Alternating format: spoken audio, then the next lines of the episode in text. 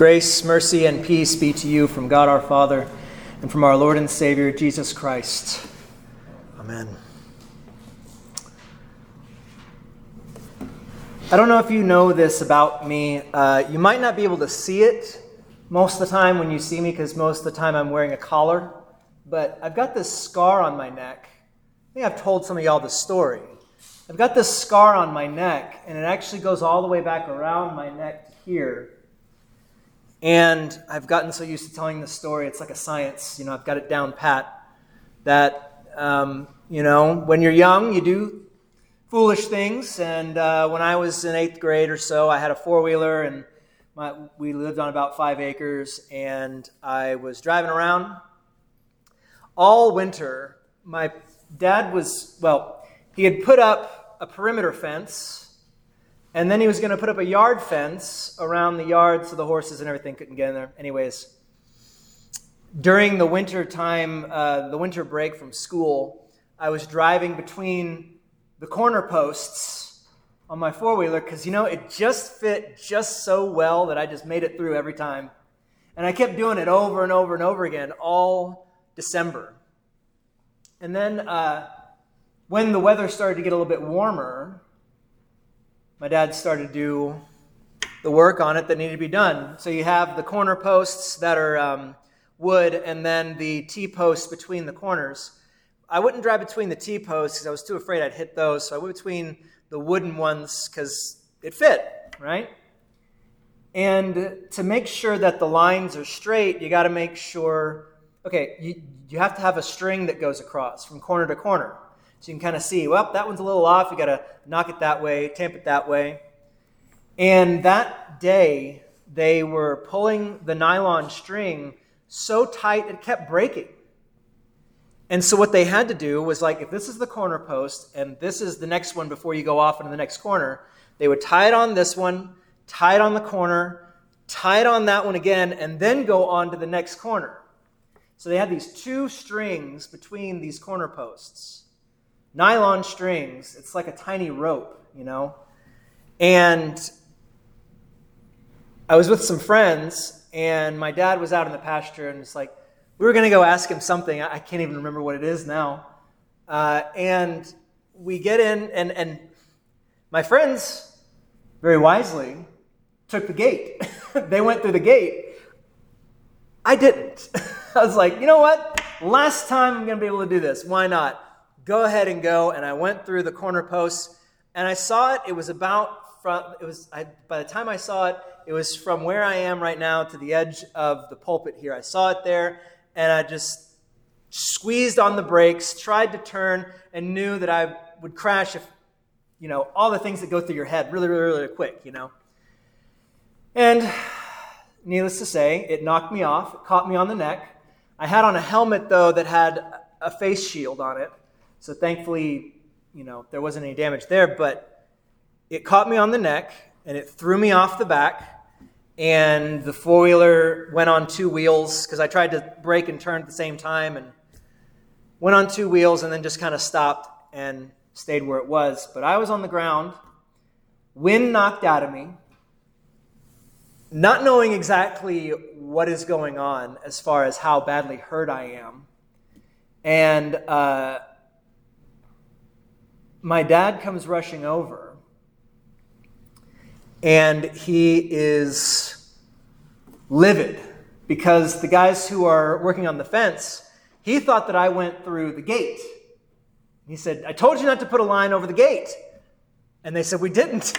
so later on, I had to explain to him that I was, you know, foolish enough to do what I did. But he was in such a, a frenzy. He wanted to get me to the hospital quick right? My mom was off somewhere in the house, and so when my dad comes in and says, Get in the car, we're going to the hospital, she's freaking out, not knowing what's going on. And I mean, it was one of those times where things were pretty scary. It was one of those times where it was really a miracle what happened. But before I get to that point, I want to tell you more about my dad's response my dad said, We're not going to a clinic down the street. We're not going to go to some place that's just like, that's not the best. He said, I'm taking him down to Texas Children's in, you know, downtown Houston Medical Center. So we're in the car waiting, and I'm just trying to keep my neck still and all this stuff. And we get there and we see the doctors, we do x rays, we do all these things. Thanks be to God, no internal damage, no real bleeding because with, with the nylon string, because it's like a rope, it's like a rope burn. So it cauterized the skin as it cut. So there was no blood, really, nothing deeper than a flesh wound. All they gave me was a tetanus shot, and they cleaned out the little notch that was in my neck with polysporin and a Q tip, and that hurt pretty bad. But I say this story because as a kid, you see the lengths that your dad will go to take care of you. Reminded me of this story from John chapter 4. That this official comes to Jesus and he asks him to heal his son, for he was at the point of death. Now, the beautiful thing about John's gospel is that there is some ambiguity in how he writes. And it's great because it has a lot of nuances you can take a different view on depending on where you are, right? You can look at this text and you can see, well, that a lot of people who have read this text throughout the ages have been really hard on this dad. They've been really, really hard on him because they see it as him coming to Jesus as the last, the last possible option that could help his son. It doesn't say it in the text, but people have read into this saying he's probably gone to these people, to a healer, to someone who knows how to take care of his son, and he's got nowhere else to turn. So he figures, well, I've heard that Jesus heals people. Maybe he can help, right? And they're very hard on him because they say, well, if he had true faith, he would go to Jesus first, right? Not knowing that when you're in that situation, desperate for your child's sake, when you're in that situation, you're not really thinking clearly. You're just thinking, I need to help them the best way that I can. And in some sense, faith goes out the window. Right? It's a scary prospect. Death is scary. And it's what Satan always uses against us all the time the fear of death. And so we lose our faith, as it were, in a sense, momentarily, right? We become of small faith at that time. We don't really know who this man is. We know he's an official, he's an important person in the eyes of the world. And he comes to Jesus desperate. And in some sense, I can't fault this guy for being desperate and thinking, Jesus is my only hope. Because if faith is not desperate on some level, I don't know what it is. Right? And Jesus says something funny to him. he doesn't say, Lead the way, I'll come to you. Take me to him, I will heal him. He says, Unless you see signs and wonders, you will not believe. Again, John is ambiguous here in how he crafts his text because different people have seen this in different ways. On one hand, this sounds very harsh. And that's the, the first kind of reading that people have of this. They say Jesus is rebuking this man, saying, You're coming to me. I know that you're coming to me as a last resort. You're coming to me, and I tell you, unless you see signs and wonders, you won't believe. You won't believe. Right? You can kind of hear it in his voice there. But the official says to him, and that's probably how the official heard it too, right? The official says, Sir, come down before my child dies. Please. And this is a rare thing um, with our translations here, but I gotta, I gotta have a little uh, scruple here with the translation. Jesus said to him, Go, your son will live. But really, that's not a future tense, it's a present tense. He literally says, Go, your son lives presently.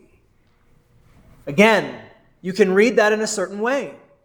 Because Jesus could be telling him on some level, Go, your son lives for right now, but he could be dead tomorrow. Hurry, hurry, go home. Spend your last moments with him before he dies. Right? Or it could mean, Go, your son lives and will continue to live. So, this man believed the word that Jesus spoke to him and went on his way. Right? What exactly he believed, we don't know.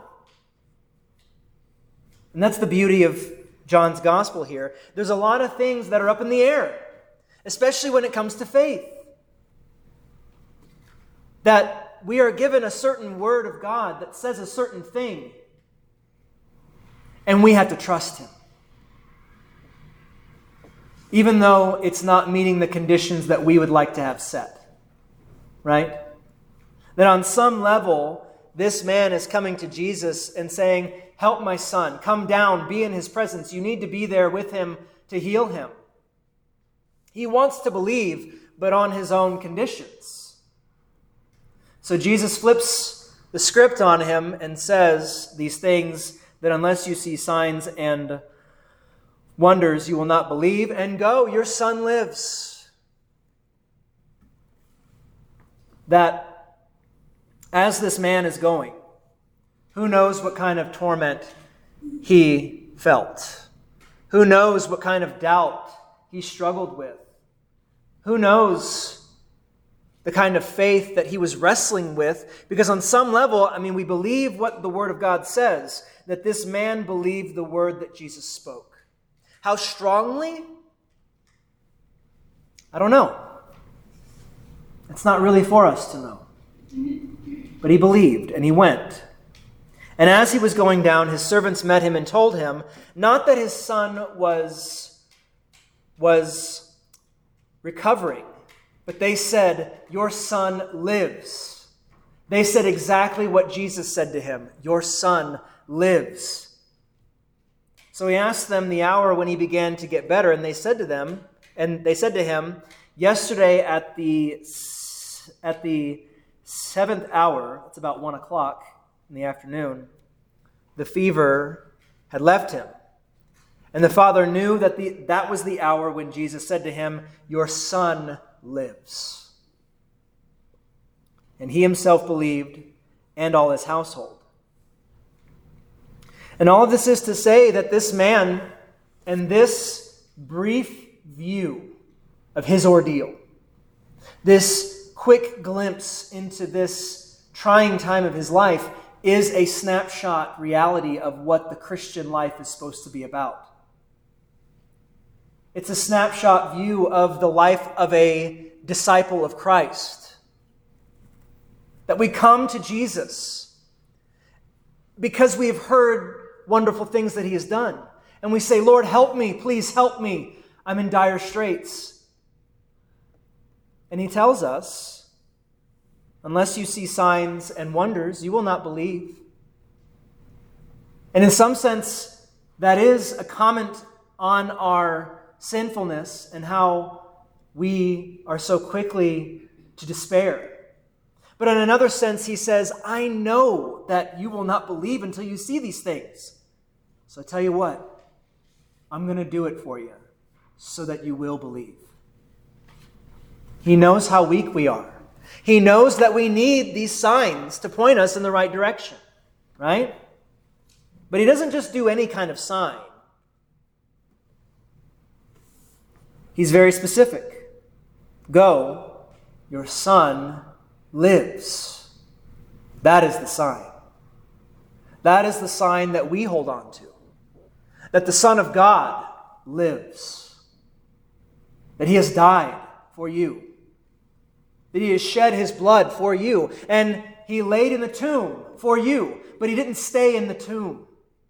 The sign and the wonder is that Jesus Christ did not stay dead, but he rose from the grave to proclaim to you victory over death.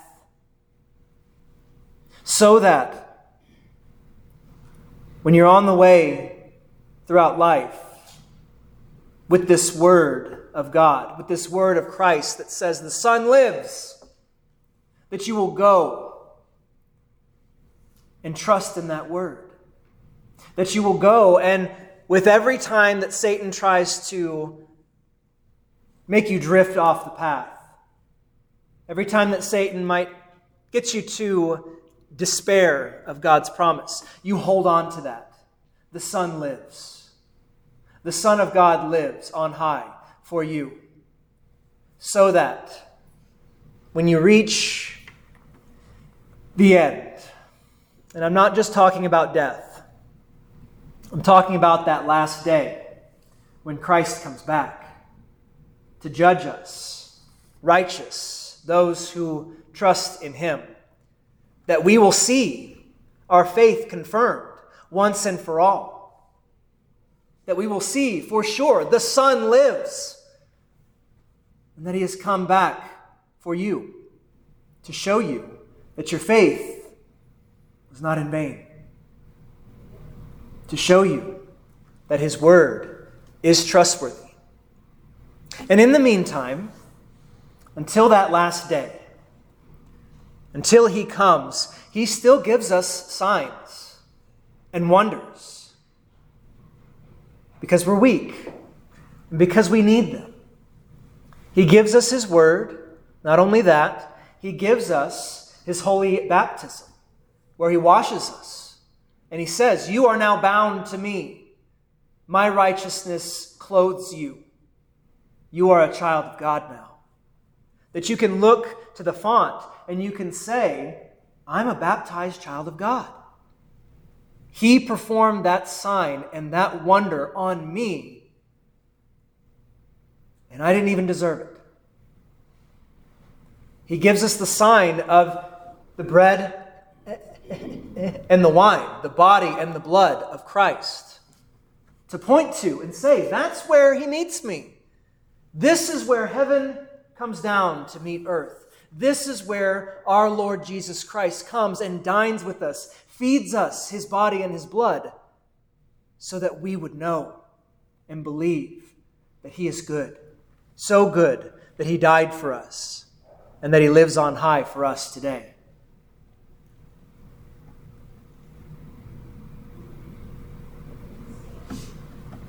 So, with these things, with the word, with the sacraments, with these signs, it, it, it, excuse me, with these signs, and with these these these wonders, we believe, we trust in Him, and this faith, this trust, ought to be passed down to our whole household, as this man did. He himself believed, and all his household. That from that, he shared this wonderful truth with those he loved. He shared with them what it is that Christ had done for him, and therefore what he does for all of them by extension. And I pray that we would do the same. That we would go forth and we would share with our whole household. We would share with our family, share with our friends that the Son lives because he died for you. And he now lives on high for you as well, so that you would know his love. That the Son lives, and so do all those who trust in him. And the peace of God, which surpasses all understanding, will guard your hearts and minds through Christ Jesus our Lord. Amen.